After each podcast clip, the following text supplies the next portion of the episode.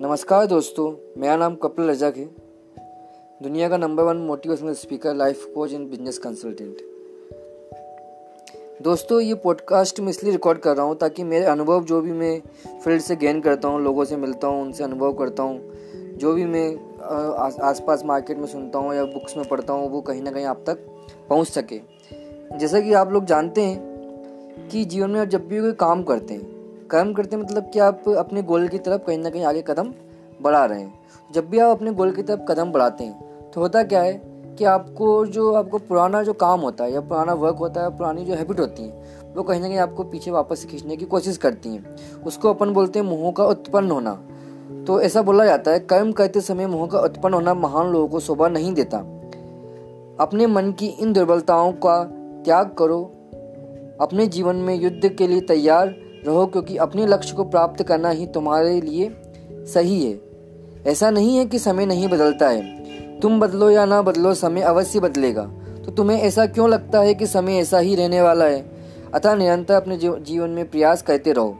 अब क्या होता है, जब आप मोह को छोड़ने की कोशिश कर रहे हैं तो आपको वापस से बार बार प्रयास करने पड़ेंगे। क्योंकि वो धागा है तो कमज़ोर, लेकिन इतनी आसानी से टूटता नहीं है। अब लक्ष्य हमारा बड़ा हो तो ही हम उस धागे को तोड़ पाएँगे। अगर हम छोटे छोटे मोटे लक्ष्यों के लिए काम करेंगे, अगर हमको सिर्फ़ शाम को रोटी खानी है, सब्ज़ी खानी है, सब्ज़ी नहीं है, दाल से काम चल जाएगा तो हम अपने जीवन में ऐसे मोह के धागों को नहीं तोड़ सकते। अब चलिए धागों को तोड़ भी दिया, मोह के काम करना शुरू किया। तो अब आते हैं एक्सटर्नल फैक्टर्स जैसे कि कभी सर्दी ज़्यादा होती है, कभी गर्मी ज़्यादा होती है और कभी बारिश होती है, क्योंकि मौसम लगातार एक जैसा नहीं रहता, वह तो लगातार ही बदलता रहता है। तो आपको इस बात का ध्यान रखना है कि सर्दी, गर्मी, सुख, दुख सब क्षणिक है। तुम इसके चक्कर में पड़कर अपने लक्ष्यों को ना भूलो। तुम्हें इनको सहन करना होगा, क्योंकि तुम्हारा लक्ष्य इन सब पर विजय प्राप्त करने पर ही हासिल होगा। जो पुरुष सुख, दुख को एक समान मानकर कार्य करता है, वह अवश्य ही अपने लक्ष्य को प्राप्त करता है। असत्य ज़्यादा समय तक नहीं चल सकता। और सत्य का अभाव होता ही नहीं है। तुम्हें इसको जानना बहुत ज़रूरी है, तभी लक्ष्यों को प्राप्त किया जा सकता है। हमारे शरीर के सुख के लिए नहीं, अपितु इस आत्मा के लिए काम करना है। क्योंकि जब जब सफलता हासिल होगी, हम मोक्ष प्राप्ति की तरफ़ अग्रसर होंगे, जो कि हमारा परम लक्ष्य है। जब तक तुम अपने लक्ष्य को प्राप्त नहीं करोगे, तब तक कैसे तुम नए लक्ष्य को प्राप्त कर सकते हो या नए लक्ष्य बना सकते हो? अगर समय चला गया तो लक्ष्य का भी महत्व समाप्त हो जाता है। और जीवन किसी और के हाथों में चला जाता है। तो किस चीज़ का इंतज़ार करते हैं? आप खुद जानते हैं कि हर चीज़ का एक समय होता है।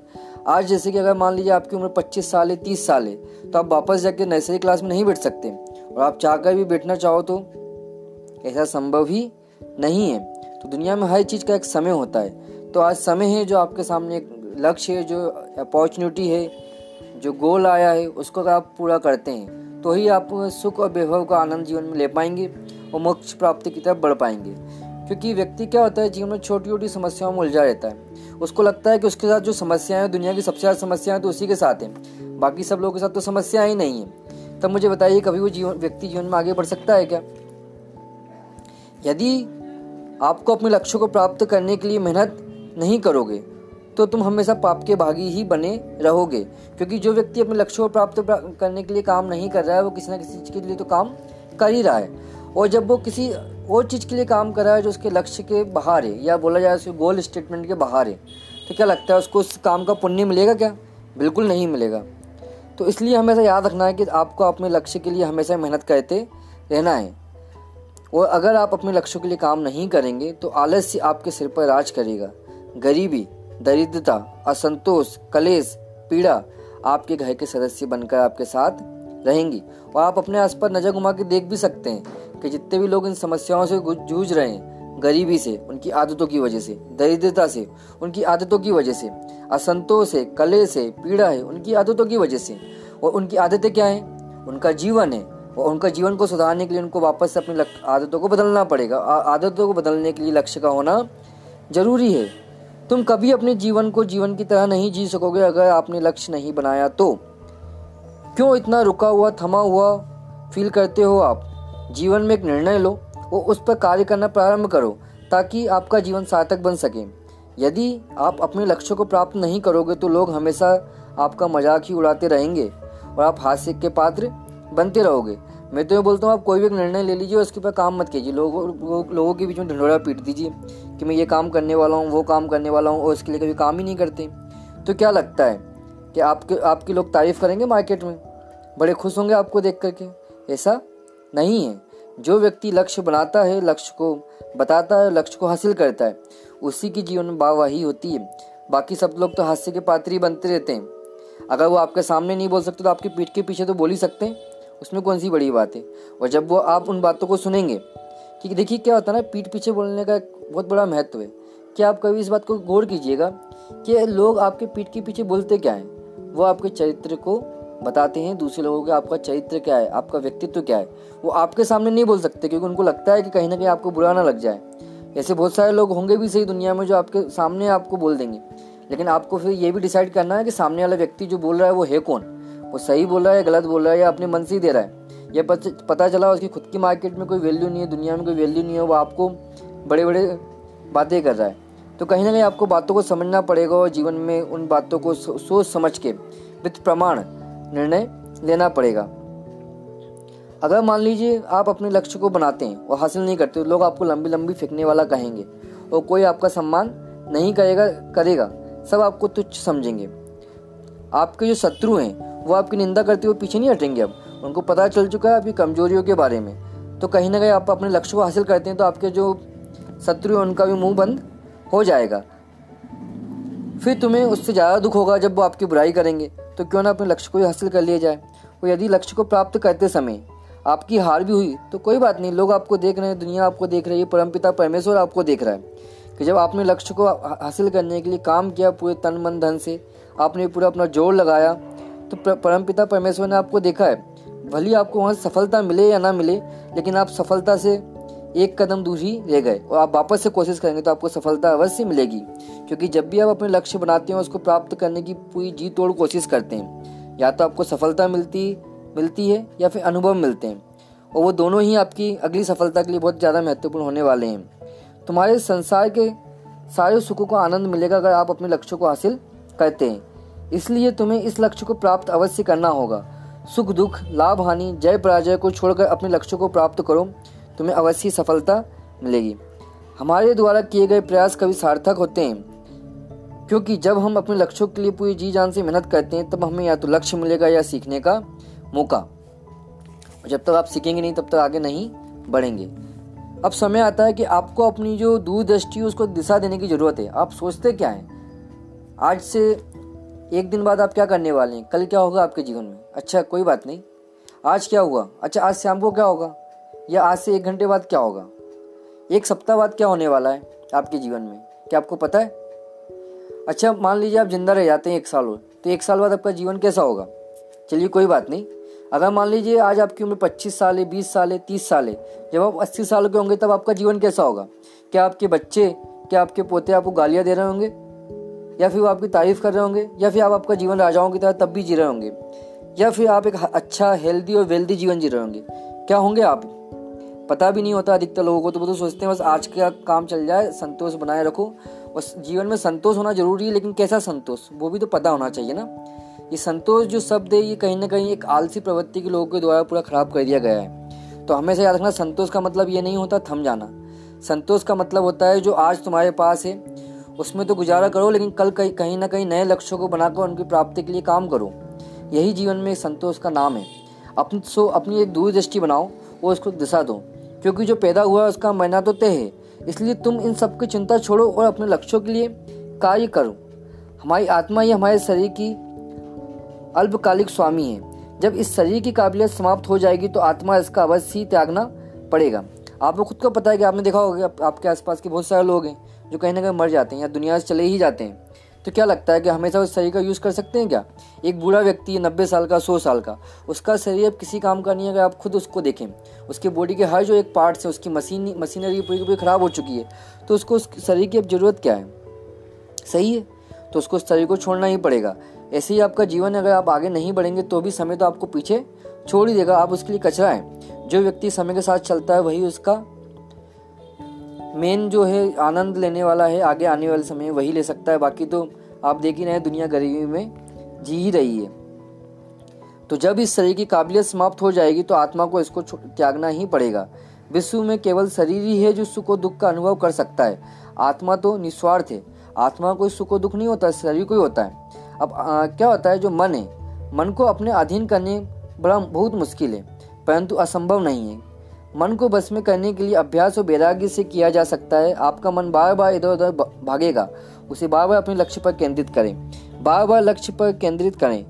मन के स्थिर होने पर यह आत्मा को परमात्मा से मिलने ने पर मजबूर करेगा। क्योंकि क्या होता है ना, हमारा जो मन ही है जो हमको इधर से उधर लेके जाता है। आप सोचिए, किसी व्यक्ति को कोई गलत हैबिट है, या कोई गलत आदत है। मान लीजिए, किसी को दारू पीने की आदत है, किसी को स्मोकिंग करने की आदत है, किसी को लड़की बाजी की आदत है। तो होता क्या वो उनकी आत्मा नहीं चाहती इन सब चीज़ों को। उनका जो मन है, उसको लगता है, कभी इधर लेके जाएगा, कभी उधर लेके जाएगा, कभी इधर भटकाएगा, कभी उधर भटकाएगा। आप देखिए क्या होता है ना, एक व्यक्ति कितना ही कंट्रोल कर ले अपने ऊपर, जैसे कि आपको उदाहरण देता हूँ, कोई सी भी एक आदत ले लीजिए, जैसे कि मान लीजिए दारू पीने के ले लीजिए, या सिगरेट पीने के ले लीजिए, या स्मोकिंग करने के ले लीजिए। तो कोई व्यक्ति है, अब मान लीजिए उसको दारू पीने की तलब लग रही है तो क्या करेगा? वो नहीं जाएगा। उसका जो मन है ना, वो उसके हाथ पाँव को चलाएगा। वो कहीं ना कहीं जाकर के अपने ठिकाने पर पहुँच ही जाएगा। तो अब जब आपका मन ही आपके कंट्रोल में नहीं है तो आपका शरीर को तो वो जहाँ चाहे वहाँ लेके जा सकता है। तो ये जो बात है, वो कहीं ना कहीं आपके मन के ऊपर निर्धारित करती है कि आप कितना फोकस कर सकते हैं। अब, एक और चीज़ है, जब जब आप अपने मन को कोशिश करने की कंट्रोल करने की कोशिश करते हैं, तब तब वो कहीं ना कहीं वो ज़्यादा ताकत आपसे ज़्यादा ताकत लगाता है। और यही एक समस्या है। तो क्या होता है ना, इसके लिए लक्ष्य का होना बहुत ज़रूरी है। अगर आप अपने मन को किसी और लक्ष्य पर केंद्रित कर दें तो जो चीज़ें आप नहीं चाहते आपके जीवन में होना, वो ऑटोमेटिक नहीं होंगी, क्योंकि आपका लक्ष्य तो कुछ और जिस पर आपका दिमाग अब लगा रहेगा। इसलिए हमेशा अपने लक्ष्य पर ध्यान केंद्रित रखें। हमेशा मनुष्य को एक सन्यासी पुरुष की तरह सोचना चाहिए। अपने मन को सन्यासी बनाएँ।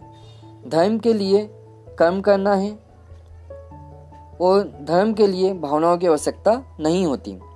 भले ही जीवन में लक्ष्य को प्राप्त करते हुए जीत हो या हार, परंतु चेहरे पर मुस्कुराहट कभी गायब नहीं होनी चाहिए, क्योंकि मुस्कुराहट ही सन्यासी का होने का प्रतीक रहेगा।